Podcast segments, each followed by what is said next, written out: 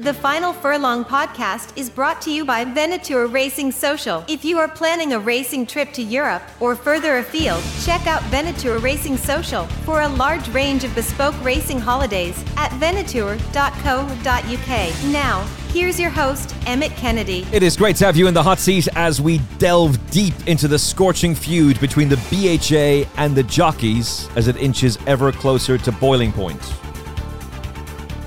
think that's all the puns I've got for you. I think I managed to get them out of my system at the very start of the show, which is a good thing because we'll do the light-hearted bit now because the rest of this show, I'm afraid, is not going to be particularly light-hearted. This is another serious situation that the jockeys find themselves in. Last week, we explained all about the whip rules and the disingenuous behavior from the BHA that they have engaged in consistently throughout that entire process. Is it possible that they've engaged in more disingenuous behavior regarding the sauna ban? Why should you care? I hope this episode explains it to you as we have a top lineup of guests, including trailblazing jockey Lizzie Kelly, now a colleague of mine on Talksport 2. We'll be joined by ever engaging pundit and our colleague from Talksport 2, Tony McCormack. Looking forward to you hearing their choice words for horse racing's honchos. Former jockey turned pundit Louis Steward drops some knowledge bombs about the significance of saunas in the lives of jockeys, how essential they are for our athletes, and Louis shares his own experiences. Top Jumps jockey Brendan Powell gives an insight into the actual diet of a jockey and the gritty realities they face. Ex CEO of the PJA, Paul Struthers, is back on the show to break down the biggest response to a survey in the history of the Professional Jockeys Association, which makes for grim reading.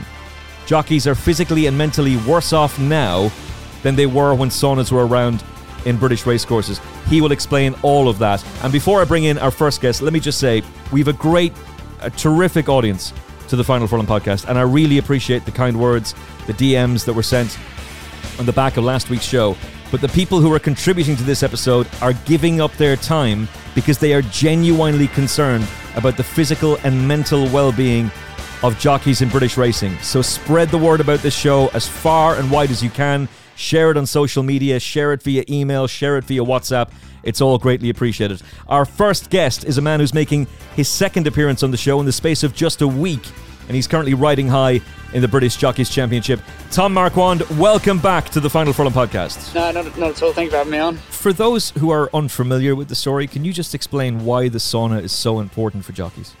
Yeah, I mean, look, obviously, first and foremost, horse racing is a is a sort of weight making sport uh, as per se, and um, obviously it's a bit of a different structure to um, most weight making sports in that we actually have to compete at the at the weight that we um, weigh in or weigh out at. So, um, you know, jockeys day to day have to uh, have to manage their weight, and um, obviously using various different tools, be it uh, diet, exercise, uh, dehydration, so sweating, they all sort of make up essential parts of uh, of a jockey's life. And um, in the UK, we're very fortunate that we've got lots of racing, but it does demand that basically for um, six months of the year, you pretty much ride seven days a week, um, barring if you get a small van or end up being unfortunate enough to have a meeting cancelled due to waterlogging or something like that. So um, the yeah the the intensity over here is probably the main cause of of why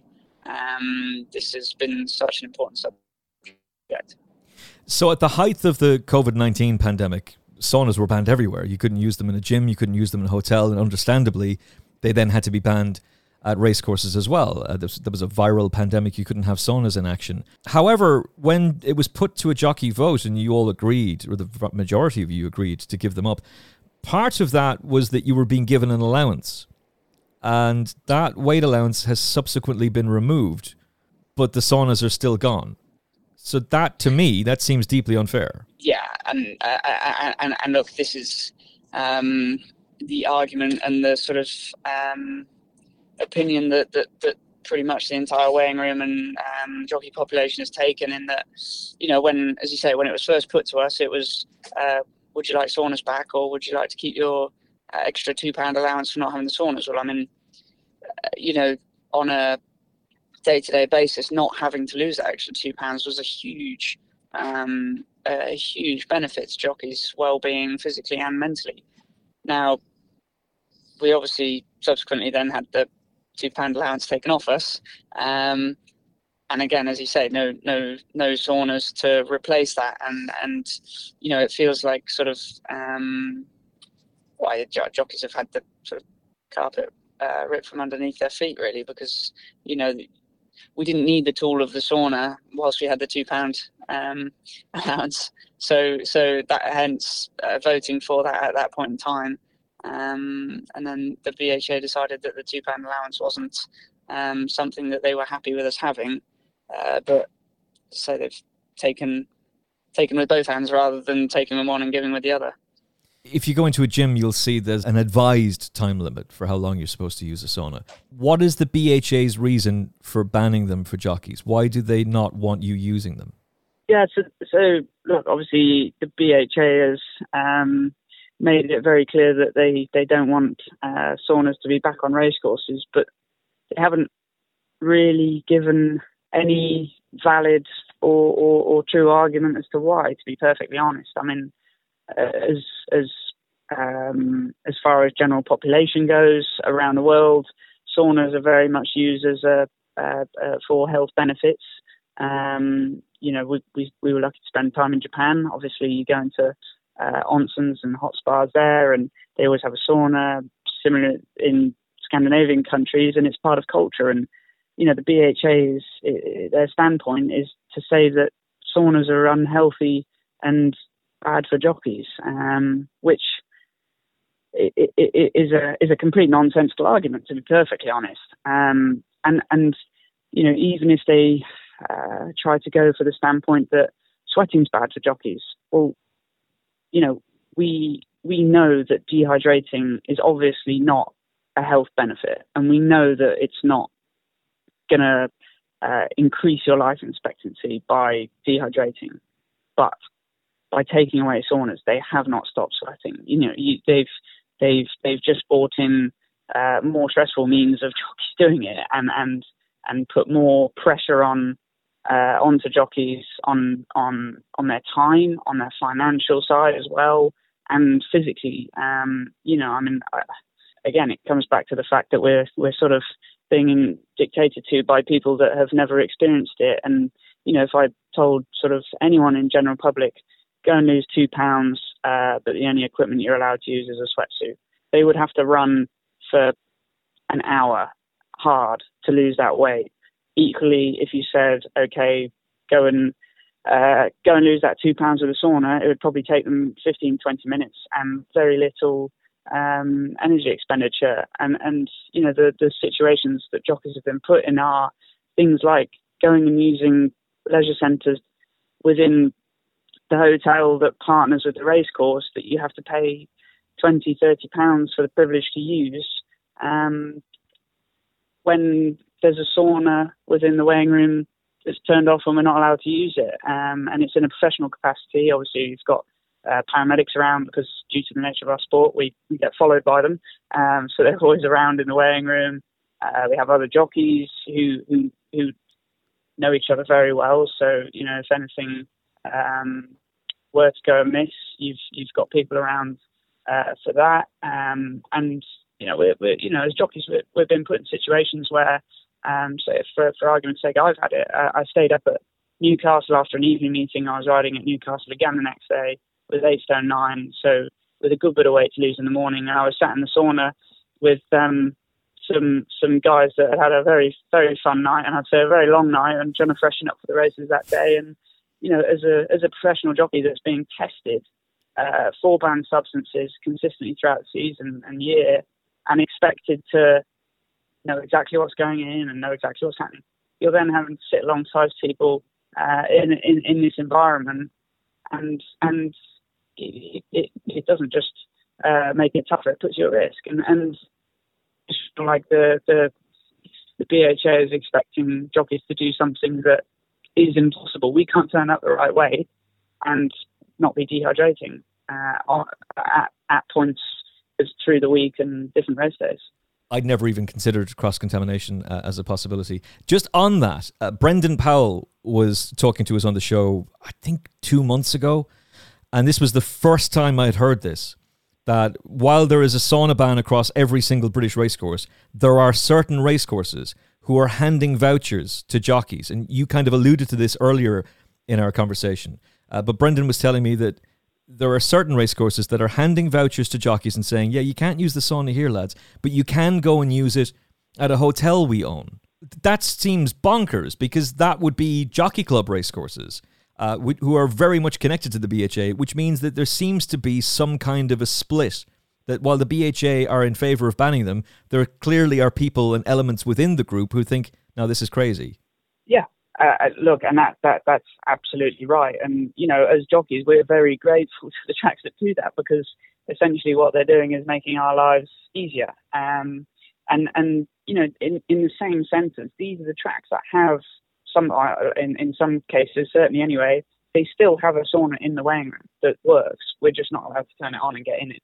Um, and and you know that that just seems bonkers. But you know the people around us, and you know these clerks of the courses, you know the, the, these are people that see us on a daily basis throughout the country, up and down, obviously on various different days of the week, depending what track they they look after. You know they're they're accommodating what jockeys need, and they see the struggle, and they're they're helping, they're relieving the situation. Um, but the reality is, in in quite a few of these race courses, I think there's 20, 20 race courses throughout the country that still have a working sauna but we're not allowed to get in them. You know, of these 20, several of them are the tracks that we're having to go down the road to the hotel um, that's in partnership with that racecourse to, to have our, our sweat and get the last little bit of weight off. And, and, you know, how, how crazy is that that to an already time constricted day where we may have got up at five to ride out or before before five if you're riding out in Newmarket because they like to beat each other to the gallops. Um, and then travelled racing four or five hours some occasions. You know, you, you're you're we're, you're eating up time of your day that you don't have in the first place. Um, to to to go down the road to the hotel, um, to then have to get changed to get changed back. Instead, we could be doing it in a safe environment uh, within the weighing room. As I say, you have your medical professionals around, you have colleagues and friends around, uh, and it's all just a much safer and and efficient environment um, and, and, and, and this has been noticed by people that aren't even jockeys, um, like the clerks of the courses, and they're helping us out, which shows the situation that we're in. And a considerable amount of time in your day is eaten up by travel to the racecourse. That could be exactly. hours of, of a journey. So that's hours that you can't be exercising. It's hours you can't be working out to get your weight down, which is where the sauna would is, come in to help you. Exactly, and and look, this is one of the main dangers that, that I personally would be worried about at the moment is is that you do have people sweating in cars. Um, yeah. And I mean, I'm I'm I'm extremely fortunate, and I know how lucky I am. I have a full time driver, and I have a hot tub at home, and I, I I've I've got the facilities to sweat, but you still only have certain hours of the day to be able to do it. Um, you know, and and and and and there are guys that don't you know, they'll ride out in a yard and ride four or five lots from the yard. They'll be they'll be finished at half 11, 12, and, and they have to leave racing at 12. You, you know, and, and they might have, it might only be a pound, it might only be two pounds, which is a very small amount of weight if, if you go percentage wise for your body weight. But it, it's, it has to come off somewhere. And if they could just drive straight racing, hop in sauna for 15, 20 minutes, very it very easily comes off. But at the moment, you're well, the BHA is basically encouraging people to they'll just get in the car wearing their uh, riding out gear, which um, you know they might stick a pair of waterproof trousers and a jacket on. They just turn their they turn their heating full blast and drive that one, two, three, four hours to the races because they know they don't have the the time to risk to go home, get in the bath, and then drive racing. Um, whereas if the saunas are at the track, those people will just drive to the races. They'll be able to have a small drink because they know their body will will will let go of fluid very easily once they get to the races and jump in the sauna and and they're in a safe environment and no one's at risk. Road road goers and themselves and and again it just comes back to to the argument of okay the BHA tries to um, fight the safety corner when I would argue that it's much safer being sat in a sauna for 20 minutes than sat in a car for three hours with the heating on full blast, driving 70 miles an hour um, if they're abiding by the law. so you know, it, it's it's a it's a it's a continuous um, road towards one answer, and it's it's that jockeys need saunas as a tool because it's the most efficient and easiest and fastest way of making weight properly. And I'm sure some listening are going to be infuriated and frustrated to hear what you've just said. I'm sure there are others listening who are shocked and appalled by that behavior because they're going to think, well, hang on, you're if you're sweating in a car, you're putting yourself at risk of fatigue. You're therefore risking the yep. lives of, of other road users, which you've alluded to as well. But the fact yep. is that this policy from the from the BHA is turning people to acts of desperation. And an act of desperation yep. is to sweat profusely in a car on your way to a race course. And Tom, I've interviewed jockeys. I've interviewed countless jockeys who've openly told me that's what they're doing. And it, it's yeah. frightening yeah. to think that the BHA cannot see the logic in that. If they were to restore the weight allowance that was there during COVID, would that end this matter? Um, it would certainly help, but we're still going to end up in the same situation. I, I feel, you know, trainers ultimately, uh, trainers, owners, and and and general public having their bets and, and, and punting on horse racing want to know what weight the horse is carrying. And if it's an undisclosed uh, sort of number like before we had the extra two pounds, you know, the vast majority of people wouldn't even be aware of that. So I do, you know, well, we understand that situation. Um, and, and as I say, as jockeys, we're not, we're not trying to argue against um, the, the, the sort of weight making side of the sport because it's very much part of our lives, and we're very aware of that, and and, and that is fine. Um, but but we feel like if if we're given the proper tools, the fact that the, the sort of BHA is almost it's almost taken that away from us in that um, you can't help but feel a level of animosity towards what's going on, and, and how much of a shame is that? The people that uh, you know love love the sport so much and live and breathe it, and it's our you know, it is all consuming uh, to our lives, and and and and then yeah, you sort of you walk away thinking, all right, what's actually going on with our sport? And it does. It's a shame, a big, big shame. Well said, Tom. Really appreciate your insight on the show. Really appreciate the time you've given us as well. Best of luck for the rest of the season, but hopefully we'll be talking to you again very, very soon on the Final Furlong podcast. Not at all. Much, much appreciated. Interview my arse, because that's the, the clowns of you that are on there. That's why I wouldn't go on. You are talking absolute rubbish. Absolute rubbish. You are. You're a farce, and so is he. He knows nothing about race. You were an underachiever in life. You were. I saved your bacon one time. You were gone. You're one of these take-out merchants. Take out all you can. You're calling out bookmakers' prices on this channel, right? You couldn't have two bananas to a banana with the bookmakers. But stop you talking rubbish. How much do I not give a fuck? Right, the show's over, boys. Thank you very Let much. Let me show you right now for you give it up. Let's bring in Paul Struthers, ex CEO of the Professional Jockeys Association. Paul, you've got access to the PJA survey that Matt Chapman has been talking about quite a bit on ITV Racing and on Sky Sports Racing and I'm sure that you can share that staggering data with us. But critics of jockeys, and indeed the BHA themselves, would say jockeys voted to get rid of the saunas. So, how has British racing ended up in this position? I think it's really important, Emmet, to look at the the kind of background, firstly, to how the sauna ban came about, because we all know that it, it originally came from the restarting of racing after COVID and saunas were closed as an infection control measure to protect jockeys and and the others that were working on the race course on a race day. Um, in compensation for the saunas being closed and and from lobbying from the PJA, and I was there at the time. I only left in December 21. Uh, a three pound allowance was introduced for jockeys to compensate for the closure of saunas. And that process worked well for over a year.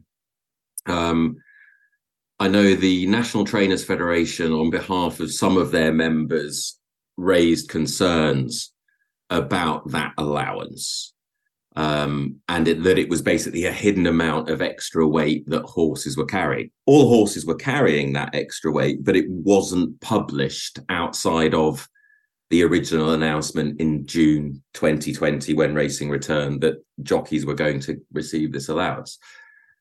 So the PJA at the time surveyed its membership on this particular issue. And you are right that a significant majority voted for the closure of the saunas. And they did so because one of the questions we asked jockeys at the time was whether they felt physically, mentally, or physically and mentally better or worse for the closure of saunas and the three pounds allowance.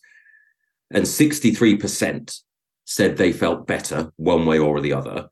And only 4% said they felt worse. So 88% of respondents to that survey, and we got 190 responses. So give or take roughly 40% of the membership. 88% supported the removal of saunas, but of that 88%, 84% supported the removal of saunas, but only if they retained their personal allowance. That data was shared with the BHA and others in racing. Um, obviously, the NTF had raised this concern about the the allowance, and despite receiving those survey results and the BHA, the regulator, they can make decisions they want. The BHA decided it was going to remove the personal allowance, still close saunas, but remove the personal allowance. Now, what they did instead, they re- they raised the bottom weight in races by two pounds, and they raised the top weight in races by two pounds, um, and then ev- eventually increased the jockey's body protector allowance by a pound and called it a safety allowance. And the BHA anticipated that jock all jockeys would do is they would ride at two pounds higher than they had done previously and use the extra pound for their safety allowance. And the status quo would be the case. We warned them that that wouldn't be the case and wouldn't happen. We warned them that the pj wouldn't support this measure and jockeys wouldn't support this measure and that it would cause problems and we said to them at the time that if they were insistent on doing this, it was important to accompany any announcement with a wide ranging educational kind of element to it so that agents, jockeys, and trainers knew understood what was happening. And therefore, you would hope they might take rides at two pounds higher. And obviously, I left. I think that that that element got announced in January 2022. So I left at the end of December 21. And I left at short notice and left the team at the PJA under the cosh quite significantly after leaving. So that decision had been made by the BHA before I left, but they didn't announce it until after I left. And what you've seen is um, increasing concerns raised by jockeys over the lack of saunas and the removal of their personal allowance. So earlier this year, um, in June, the PJA surveyed its membership again, asking them the same questions that they were asked 18 months plus previously. And the results were really worrying. Firstly, you had 244 responses, so 60% of the membership. PJ has never had a survey response like that before in its in its life. Um, and really, really worrying. So remember the figures from before. You now had um, 52.8% reporting feeling worse. So that's a 12 fold increase in jockeys reporting to feel physically, mentally, or both physically and mentally worse. And having had 88% supporting the removal of saunas, just 17% now supported the removal of saunas, with the vast majority supporting their return. Um, and and and look, I I I think what's happening, and uh, you and many of your listeners will have heard or seen Tom Marquand talking about this on mm. ITV or on social media from the clips that they showed. I think it is just incredibly difficult for jockeys and getting harder because what what's happened is when a jockey could use a sauna, they could turn up to races, lose a pound or two in the sauna, and and that would largely be it. And they could just get on and ride. Now, no one thinks for one second that doing that on a daily basis is um, ideal, but it's necessary. what they're doing now, because jockeys are increasingly busy outside of just their race riding commitments, so riding work in the morning, long hours on the road, etc. So what you might have now is a jockey having a hot bath, or if they've got a sauna at home, a sauna first thing in the morning, heading to the races, not having any fluid intake, getting to the races, maybe going for a run in a sweatsuit, maybe having sweated in the car. So what you are now getting is jockeys dehydrated for much, much longer in the day than was previously the case. And so we, the PJA has taken this survey to the BHA and asked for saunas to return. Um, the response has not been, is my understanding, positive. Um, and it's, I know it's a, it's an issue of huge frustration to the PJA because the PJA fairly or unfairly, and and I've not been involved for 18 months, so I can't comment on that, has been criticised by some in racing for not representing its members effectively. The jockeys themselves have been criticised, and, and there was something in the newspaper about it in a comment piece by Lee Mottershead of not engaging in consultation processes and making life difficult for the PJA as a result to represent them effectively. Um, and now it seems that the PJA is being criticised because it's had a massive response to a survey, so is representing their jockeys' uh, views and representing them effectively. The jockeys have obviously engaged to unprecedented levels in this survey. Um, and they are being criticised for what the BHA are saying is a change of position. But it's entirely disingenuous of the BHA to say it's a change of position because they know perfectly well that the vast majority of jockeys who voted to remove saunas only did so on the basis of the personal allowance remaining. And when presented with that data, the BHA removed their personal allowance. So I can I sympathise tremendously with the jockeys and with the PJA on this one. Um, I think the PJA and their position and how they've behaved has been massively misportrayed or inaccurately portrayed. Sorry, and look, there's no sign to this problem stopping or being eased anytime soon. I'm reminded of the quote from George Bernard Shaw Progress is impossible without change, and those who cannot change their minds cannot change anything which is a quote. I agree.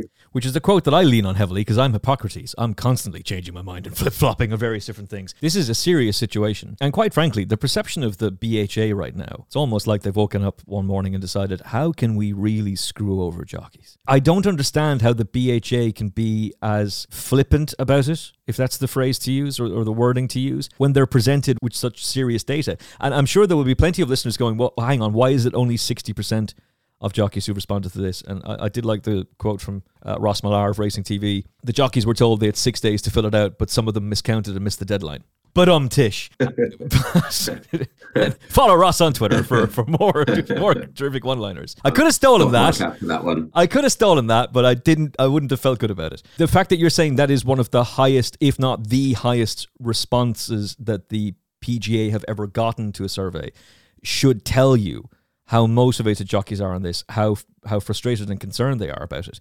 And Sean Flanagan tweeted something, and look, Sean does ride in the UK, but predominantly he rides in Ireland. He was uh, tweeting to say, very well said, about Matt Chapman talking about how one thirds of, of, jockeys now feel physically and mentally worse on this on ITV's opening show. And he went on to say, it's much the same story in Ireland. It is only a matter of time before a jockey gets injured while sweating in a car. This should be done in a controlled environment at the races. And surely that's the whole point here.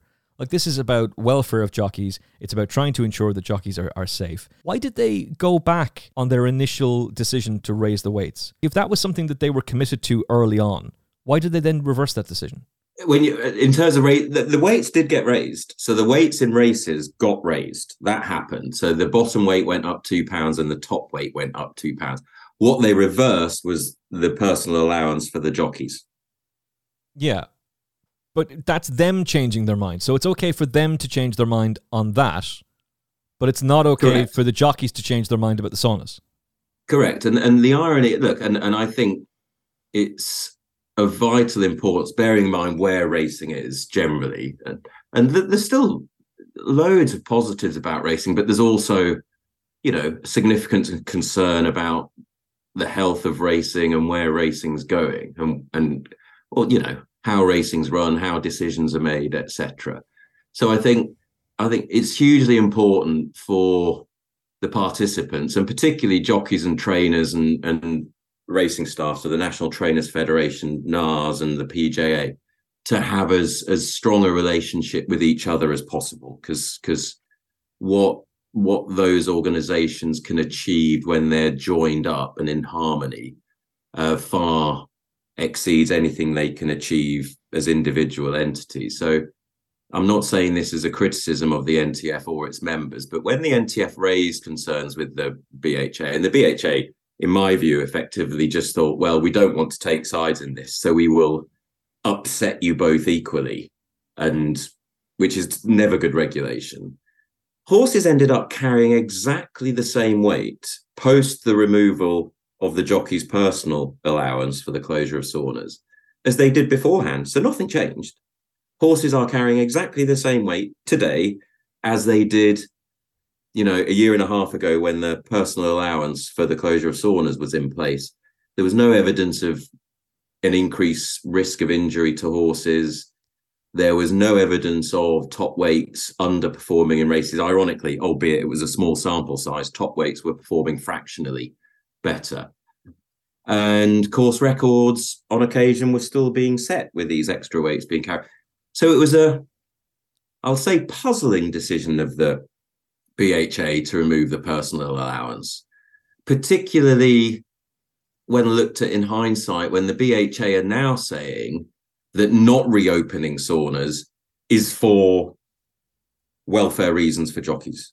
And and that this is where I'm I'm puzzled because and I don't single out the BHA in this because it applies to the vast majority, not all of them, but the vast majority of sporting regulators, that they generally talk a pretty good game on welfare and mental well-being. But actually, the proof is always in the pudding, and, and their actions very rarely align with their words. And, and it's happening here because saunas weren't closed because they were dangerous. They were closed for infection control purposes. Yeah now, I know the PJA nor jockeys are asking for saunas return to return on a completely unregulated basis. They're not. Um, they would be happy for sauna use to be managed. And my view, and the view of the jockeys, and the view of the PJA, and the view of many other sensible people, is it's surely better to have regulated use in sight of um, officials and in a controlled environment where you do have medical staff on duty, as opposed to saying, as is happening now, we know it's happening. We know it's happening for longer periods of the day where so- jockeys are dehydrated. We know it's happening away from the racecourse, but frankly, out of sight, out of mind. Um, ultimately, I think the reason for the BHA taking the position it has on not supporting the return of saunas is a genuinely held belief that it is not the way jockeys should operate. And I think that belief is well meaning. And I understand why, for example, Jerry Hill, who's a very good man, uh, I respect him a lot. I get on very well with him. I've always worked very well with him and I, I understand why Jerry feels that, but I do think it avoids the reality of a jockey's life, particularly in this country. And I know Tom Marquand touched on this. I don't think there's anywhere in the world where being a jockey is harder than it is in this country. Um, in terms of the hours you have to do, the call on jockey services in the morning to exercise horses, the low returns on from prize money that apply to all participants in this country, not just jockeys um, the miles they have to put on the road, the complete lack of seasonal breaks that they have, unlike every single other sport in the world, um, and indeed many other ju- racing jurisdictions. Um, so I think it's well-meaning, but I think it's misplaced. And I, I, I strongly suspect, Emmet, that one of the main drivers for saunas not returning is because at probably more than 40 of the 59 race courses saunas have been ripped out as part of a wider upgrade of of jockey facilities and that the finances of it are a large factor as well I think all of those points are very well made. The Jockey Club and the BHA are fundamentally intertwined. So if jockey club racecourses are handing out vouchers to jockeys and saying you can't use a sauna here, but go to a hotel we're connected to, well then that means there's a split at least amongst the jockey club, that they don't agree with what's going on. Maybe even a split with some people in the BHA that they don't agree with it.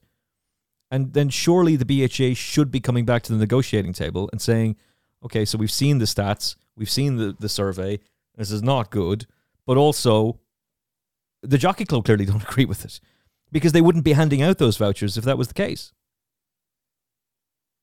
Yeah, I certainly think what the PJA and its members are are entitled to is to understand why the BHA are resistant to saunas reopening, and and and I don't think the PJA and its members do understand that because they've not really been told that, and therefore, whenever there's a void, and particularly, you know, and I, I saw it over the weekend following um, Matt Chapman's piece in the Sun and and then his talking about it on ITV Racing. And and clearly he's he's had the results of the PJA survey. That's that's obvious. And um, you know, when when when an organization like the PJA is open and transparent with its members, there is always a chance that that the information might leak. So I saw the BHA reiterating that line of 88% of jockeys voted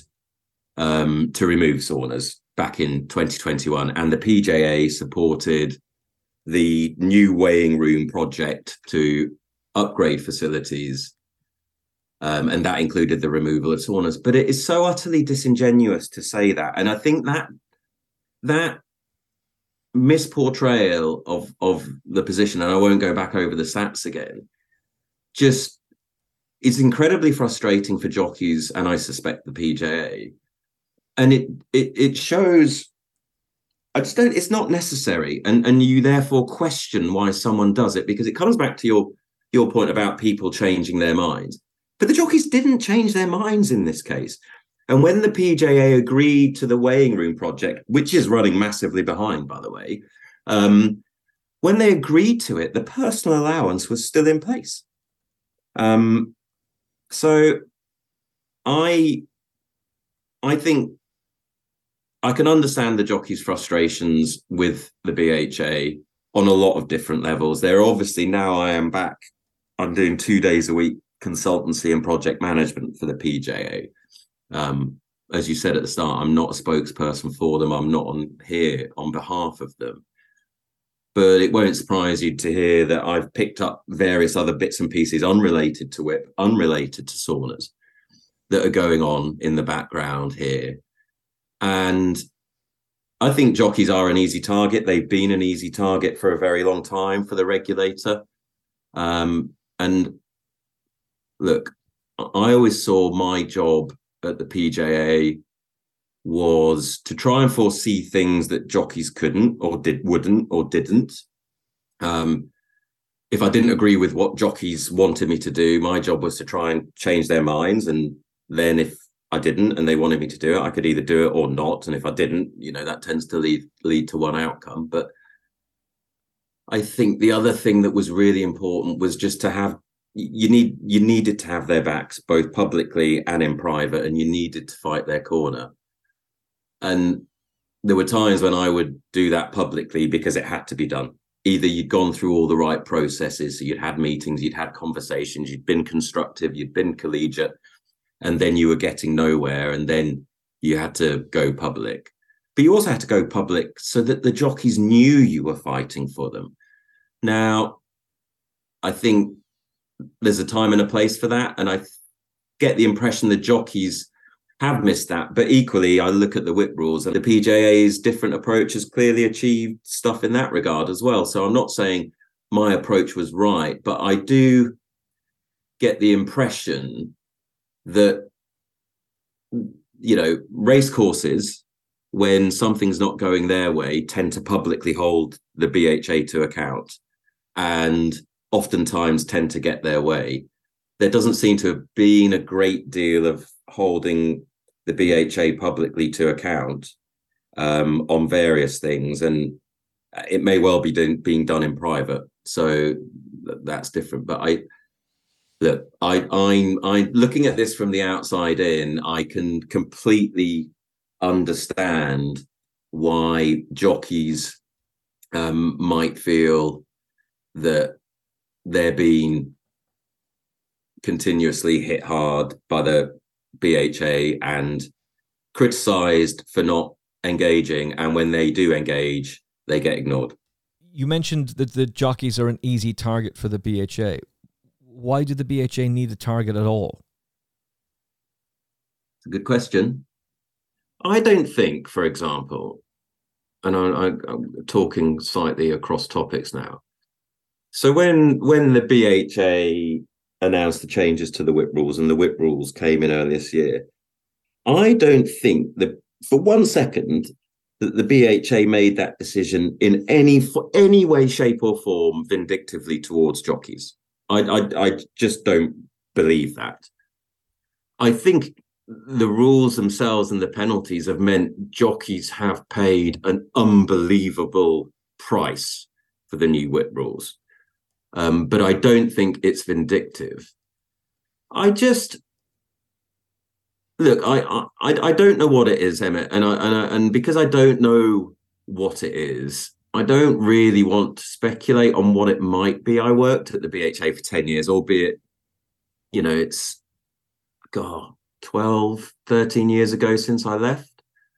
So much can change in that time. Certainly when I was there, there was no vendetta against jockeys. There was no um, attempt to put them down. And in my time at the PJA, even when we'd have public disagreements, which you would have from time to time, as a general rule, got on very well with the BHA organizationally and personally. And I, I, strongly suspect it's the same with the PJA now. I don't think that's changed.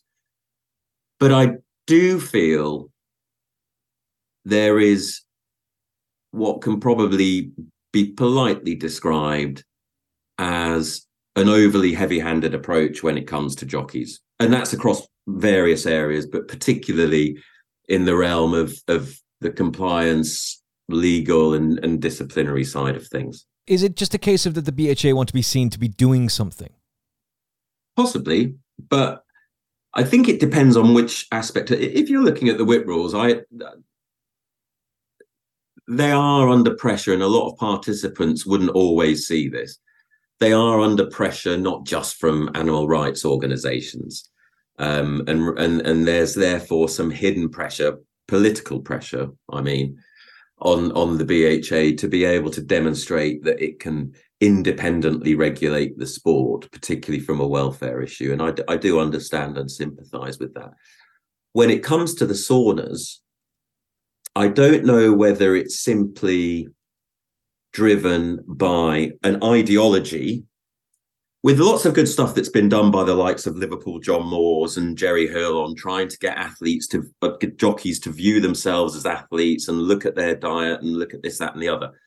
Um, whether there's an element of that ideology holding too much sway over the day-to-day reality and the deeply concerning survey results that the PJA have have shared with the BHA and, and the deep, deep concerns about jockeys physical and mental, particularly mental well-being, because of the closure of saunas and the removal of the personal allowance, um, or whether it's just pressure from racecourses who've removed saunas and to reinstall them um, would cost money, and and that's money that doesn't want to be spent.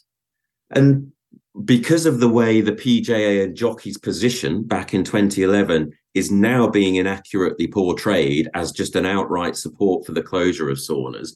And they're seemingly about face to now want saunas back, which, as I've demonstrated, just isn't true in any event. Um, I really don't know. And I think realistically, to understand that fully, you, you would need to speak to the BHA because I certainly don't understand it fully. And I don't think the PJA do. Because I don't think it's been explained. Paul Struthers, former CEO of the PJA, giving us his expert insight into this topic. And Paul, we really appreciate the time and the effort that you've taken to explain this situation, both this one and the whip rules to us on the show. Let's bring in former jockey and now pundit Louis Steward, a colleague of mine at Talksport 2, and of course a regular right here on the Final Furlong podcast as well. Since we put the production of this show together, Louis, the PJA have done a 180. They've decided to turn on the BHA and actually properly represent who they are morally and ethically obliged to represent, and that's the jockeys.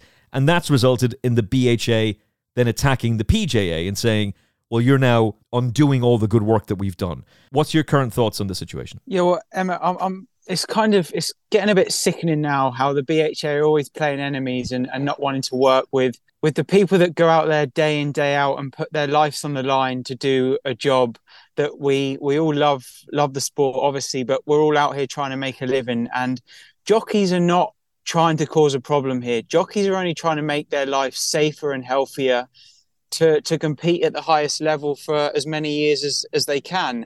And it's getting to the stage now where I, I just feel like it's it's kind of yes so yes sir no sir. And the the people that are actually involved and, and being harmed in this situation are not getting heard. And the PJA now yes are on side with the jockeys trying to to push for this which um so, so they should. And it's basically I've not heard one jockey's interview recently where they've said um, that they basically don't want the saunas back. They all need it back. And the thing is, Emma, it's it's one of them where the sauna is is a quick fix in in getting the job done.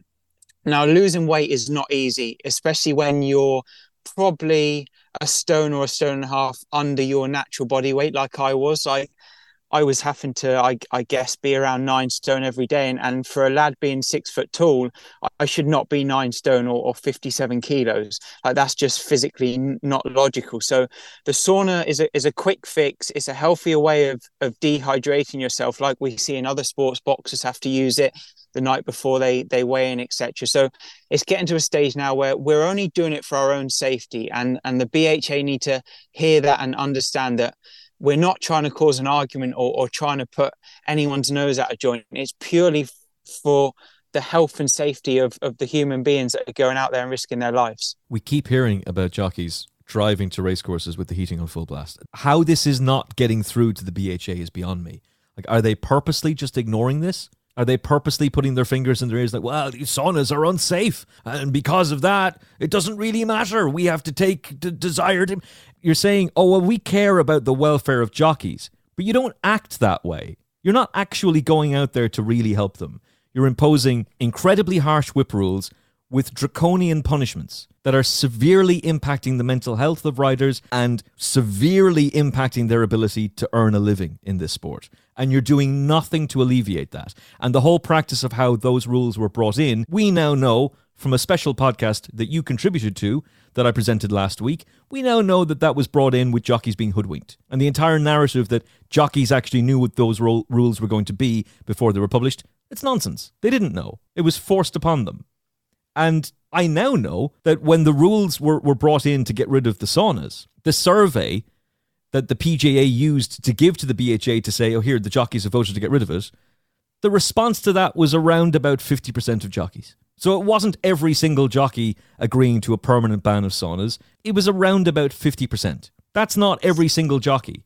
And they had given them a weight allowance as part of that, which they then subsequently took away. So you're telling jockeys, we're doing what's best for you. We know your body and your mind better than you do, which is why we're telling you, like naughty school children, you can't use saunas. And we're banning them for life from racecourses. But then they don't actually talk to the jockeys and understand how severely of a negative impact this is having on them.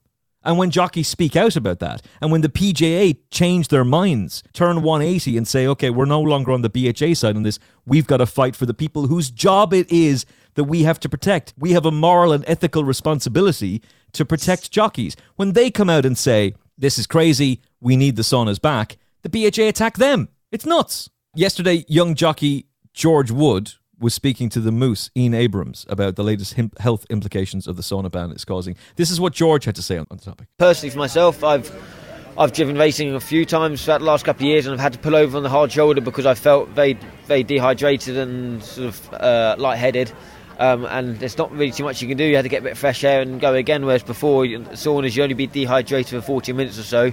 Whereas now, last year was my worst one. I had to I, riding down in Bath uh, on a Friday from Newmarket. You had to allow four hours, so I was dehydrated for five, five and a half, six hours, um, and it wasn't nice at all. And I ended up coming back in a little bit uh, a pound heavy because I had a drink before I went out to ride, just because I was dehydrated for so long. And I just personally, I can't see the benefits of not having saunas to be doing what we're doing now. Surely it's better for you to be overweight though, and having had a drink of water and be uh, and, and be safe, yeah. rather than be making the weight and, and getting on top of a horse feeling dizzy and feeling dehydrated.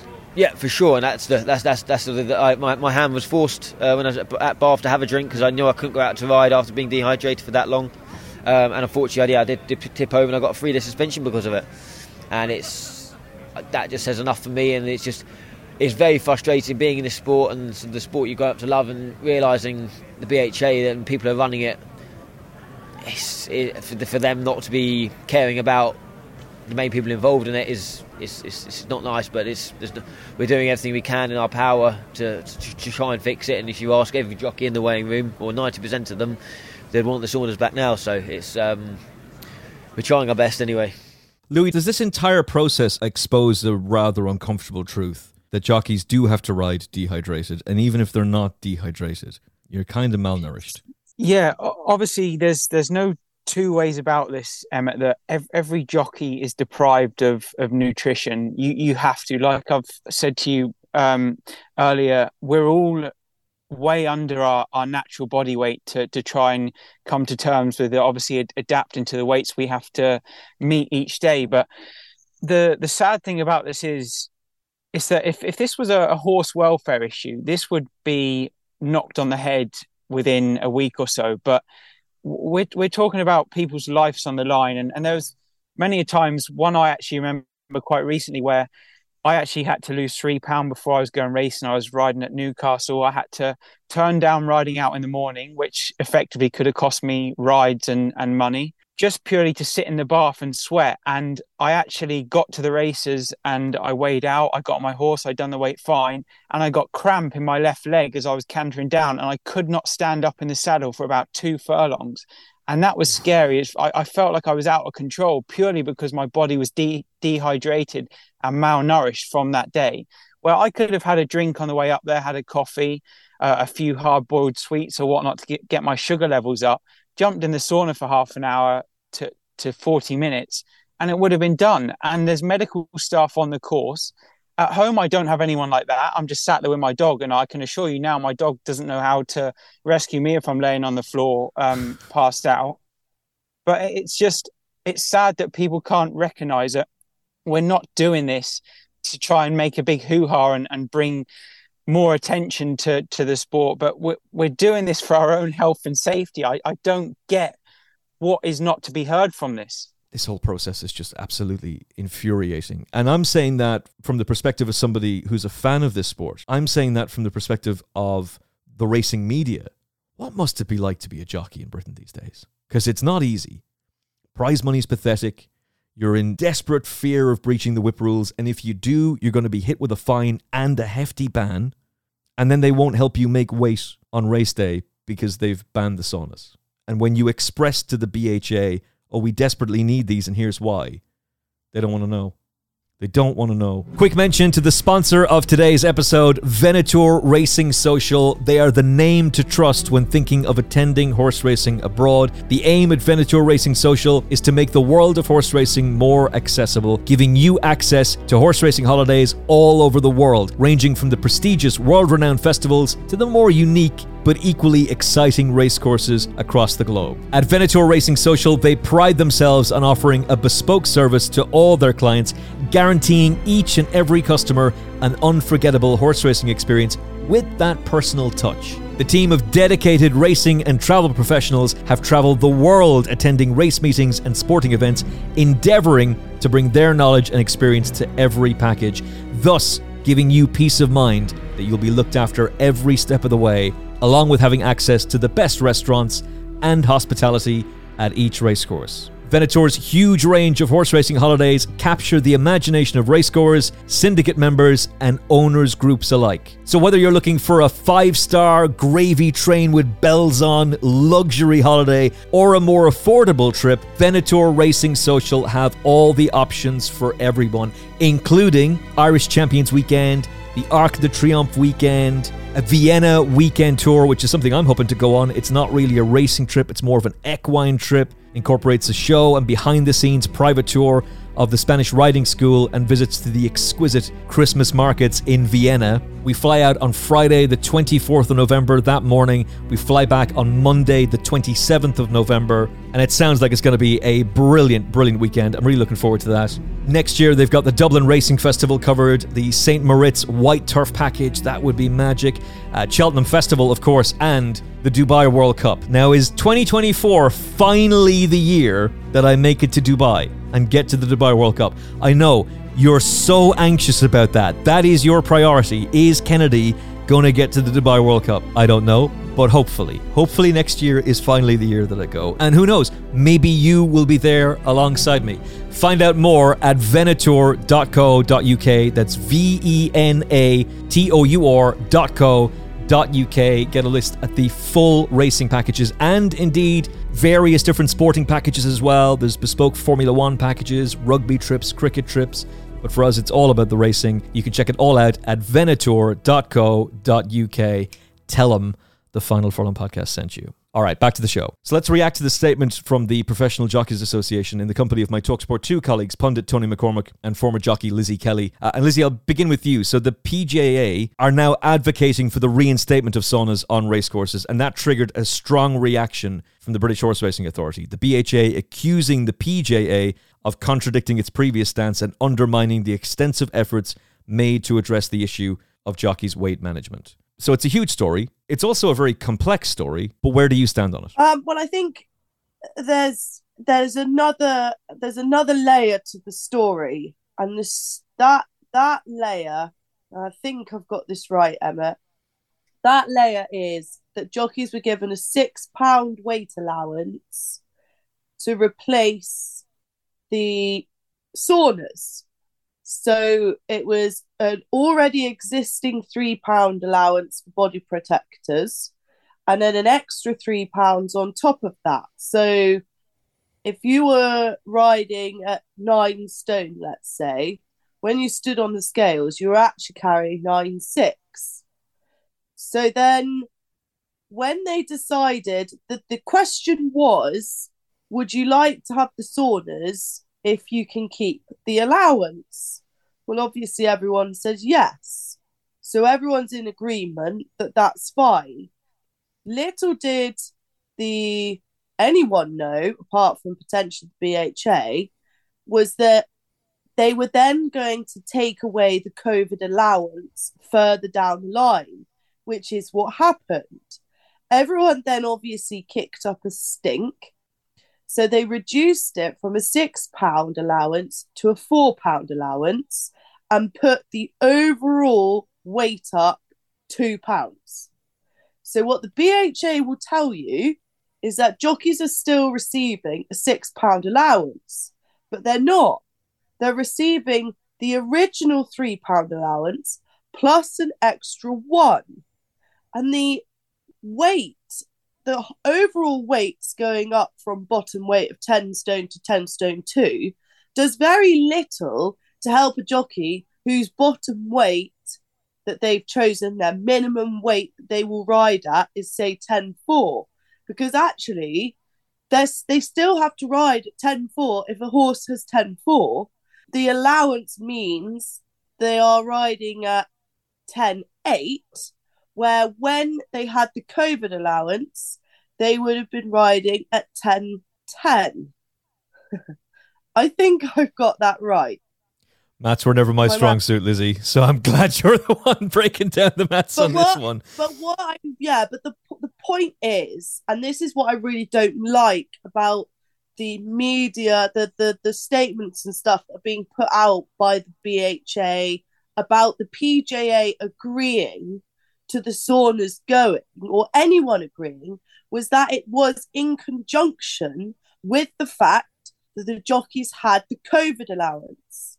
They've hmm. taken that away. So they cannot say that the PJA or anybody agreed with removal of the sauna because it all was working with having an extra allowance.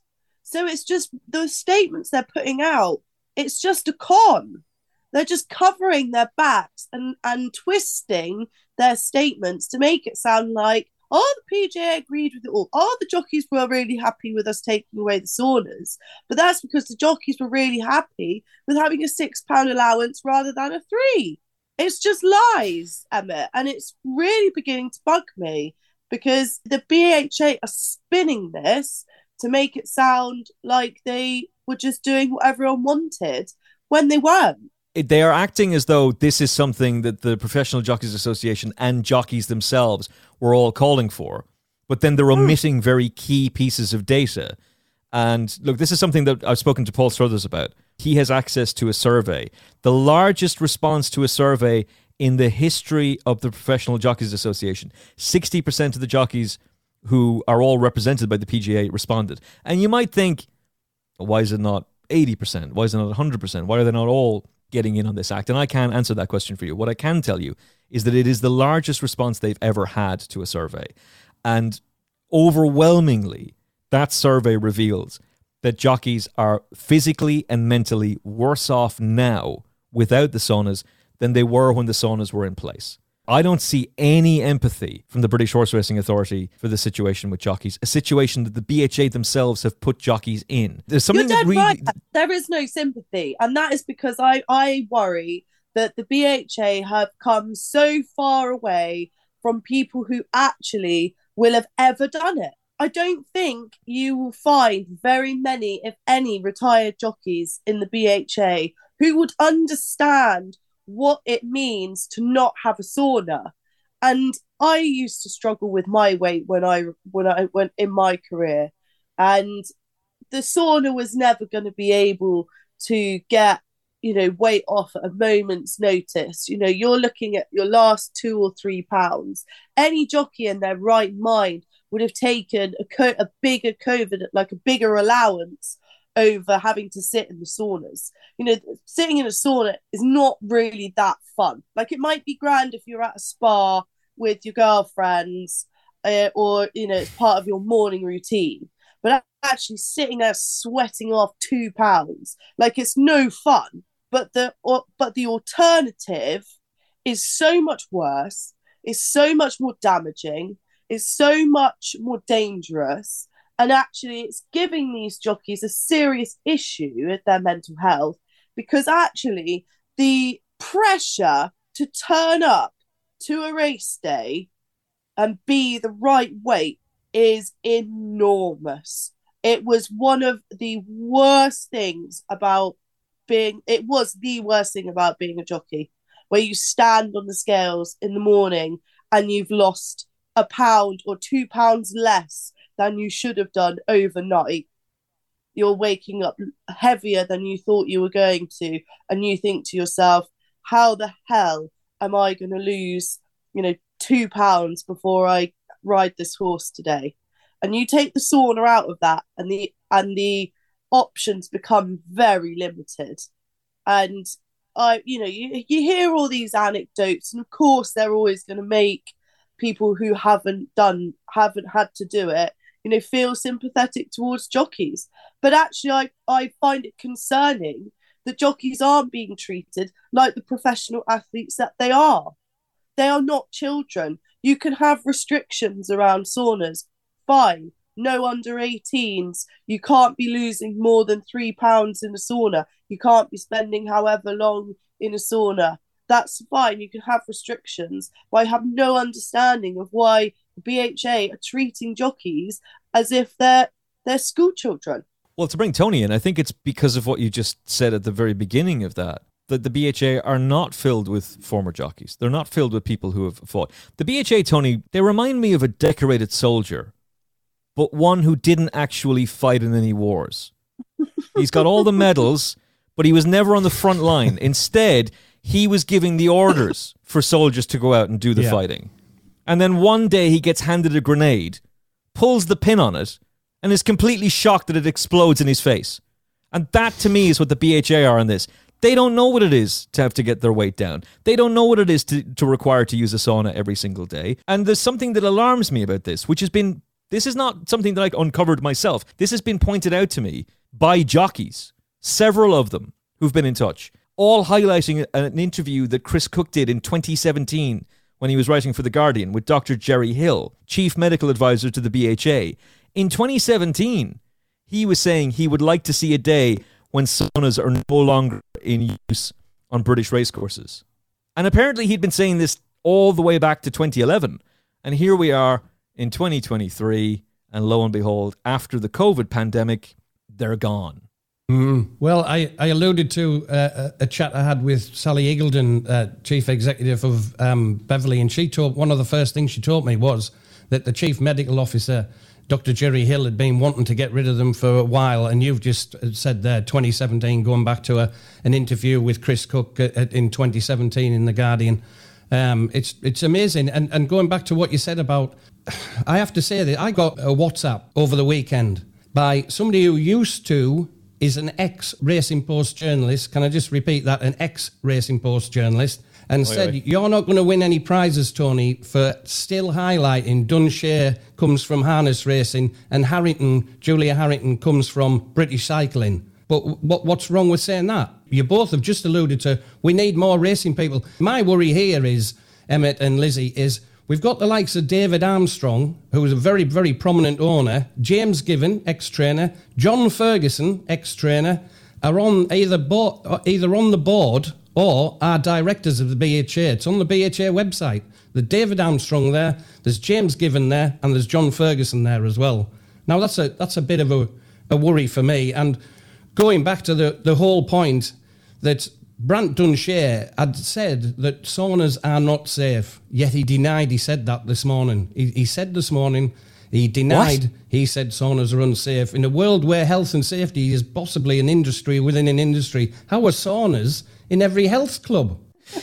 yeah, and I, I, guess the, the argument that, that would be put forward by the BHA is, oh, well, well yeah, that specifically says you're only supposed to use them for 15 minutes or whatever it is that it, that it says. This mm. In my gym, there's a thing at the jacuzzi says maximum 15 minutes per day. Nobody adheres to that, right? Nobody does. But this whole mm. thing, I, I, want to confirm that, by the way, about Brant Dunshea. I'm not doubting you for a second. I just want to confirm that he, that he said that and is now making out that he hasn't, because that's just feeding into a pattern that we're beginning to continue to see from the BHA they make a comment, they say a certain thing, and then no, they didn't. No, no, no. I don't know what you're talking about. We never said that at all.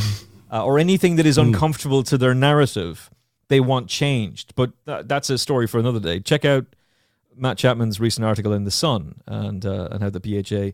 uh, tried to get him to adjust something he had written. He refused. Mm. They went over his head to his editor, and they will claim we're right about this because when now we've been given a 300 word right to reply. What they neglect to mention is the editor backed Matt. The editor said, no, we're not changing that. And if there was something incorrect in that, if there was something that isn't factual, they would have had to issue a retraction and an apology.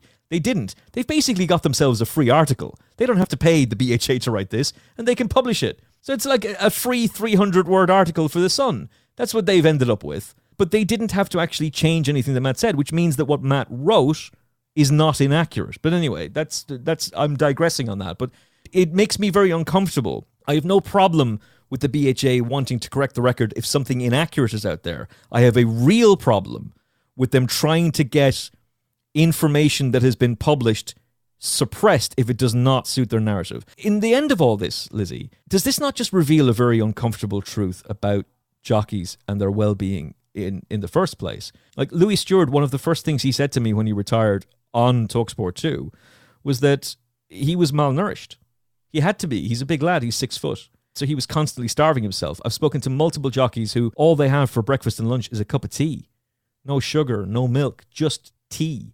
The amount of jockeys I've interviewed, and that you would know, Lizzie, who openly admit to sweating in their cars, driving their cars with the heating on full blast, sometimes wearing a, a sweatsuit because they can't use a sauna on the racecourse.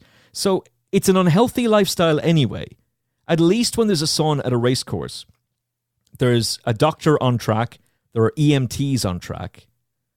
That's surely safer than people resorting to the drastic measures that they are currently going to, Lizzie. Yeah, absolutely. And I think that that's what feels so completely mental about this entire discussion is that every jockey has to sweat. It's part of the course. It's part of parcel of being of being a jockey. There's no way around it. And people are getting bigger, and we don't really want to put the weights up um, any higher than absolutely necessary. So it means that people are going to have to sweat. Surely providing the safest possible environment for a professional athlete to do something that goes hand in hand with his chosen career is the best thing for everybody.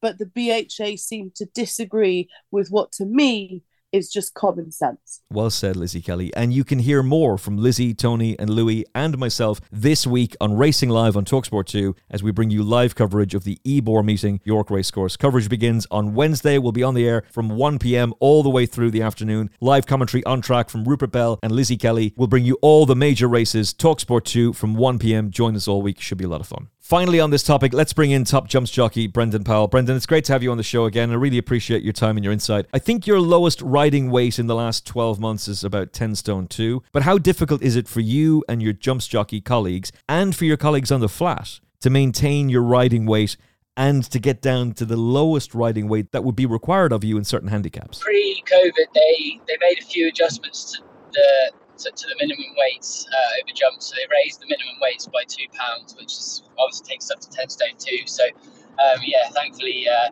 thankfully there's there's no more ten stones, but um, but no 10 2, 10 2 is our bottom weight now. And um, you know when I was 17, 16, I was doing eight stone two on the flat, but I wouldn't be doing that anymore trying to maintain a body weight at down that low, like particularly for the flat jockeys at eight stone two.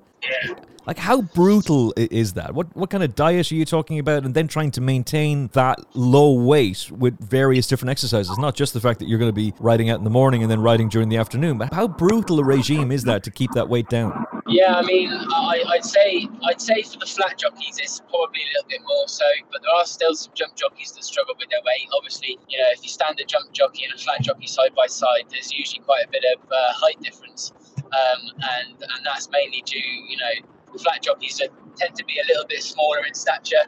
Um, obviously because the weights are smaller, but you know, then again, there's there's likes of Adam Kirby and you know George Baker. I know he's retired now, but he was, you know, he, he wouldn't have been far off six foot. Danny Muscutt, uh, he, I think he's quite tall. There are some quite tall flat jockeys, and I imagine that their their daily routine is, is fairly rigorous. But um, you know, there's a few jump jockeys that, that, that do struggle a little bit with their weight as well. So I think it's it's the same in you know any sport where where weight comes into it. You know, e.g. boxing and horse racing and, and the likes. I think there's all you know people are always going to struggle with their weights, no matter you know even if they raised even if they raise the jump weights to you know a, a, stone, there's still you know there's going to be heavier lads then that are still are still going to have weight problems. So it's just nature of the beast, really. But I suppose in terms of diet, you know, I, I myself I wouldn't I wouldn't eat breakfast. Um, I'd have something relatively small for lunch. I find if I have breakfast in the morning, I tend to be hungry for the rest of the day, really. So um, a cup, cup, of tea or a cup of coffee in the morning will do me, and, um, and and something to pick away at during the afternoon. But I always make sure I have something something substantial for dinner, even if I've got like the next day. Um, in terms of the flat jockeys, I'd say it could be something similar. Um, I know a lot of the lads on the flat now. Um, they do uh, their meal preps, um, so they set out their meals for the for the week ahead um, which can you know obviously obviously helps with the to fit in with a busy schedule. You know, we're always if, if we're not on the back of a horse, we're usually inside a car driving to or from the races or to and from riding out. So um, yeah, it, it, it, could be it could be quite hectic, but we, we manage it somehow.